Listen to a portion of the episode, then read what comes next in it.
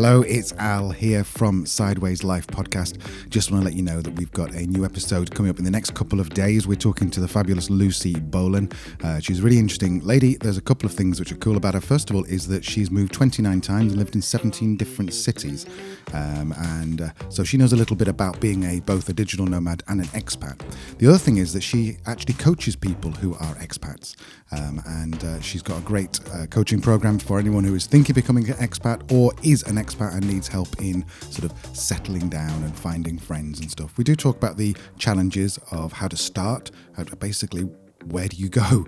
Um, how do you decide which country you want to live in? How do you get started on that? But also, we talk a bit more about if you are a nomad or a, an expat, the challenges of being a nomad or an expat. Um, one of the major ones is loneliness, especially if you're on your own. So, we talk about ways in which you can find community wherever you live. Okay, so look out for the next episode with Lucy Bolin. Bye for now.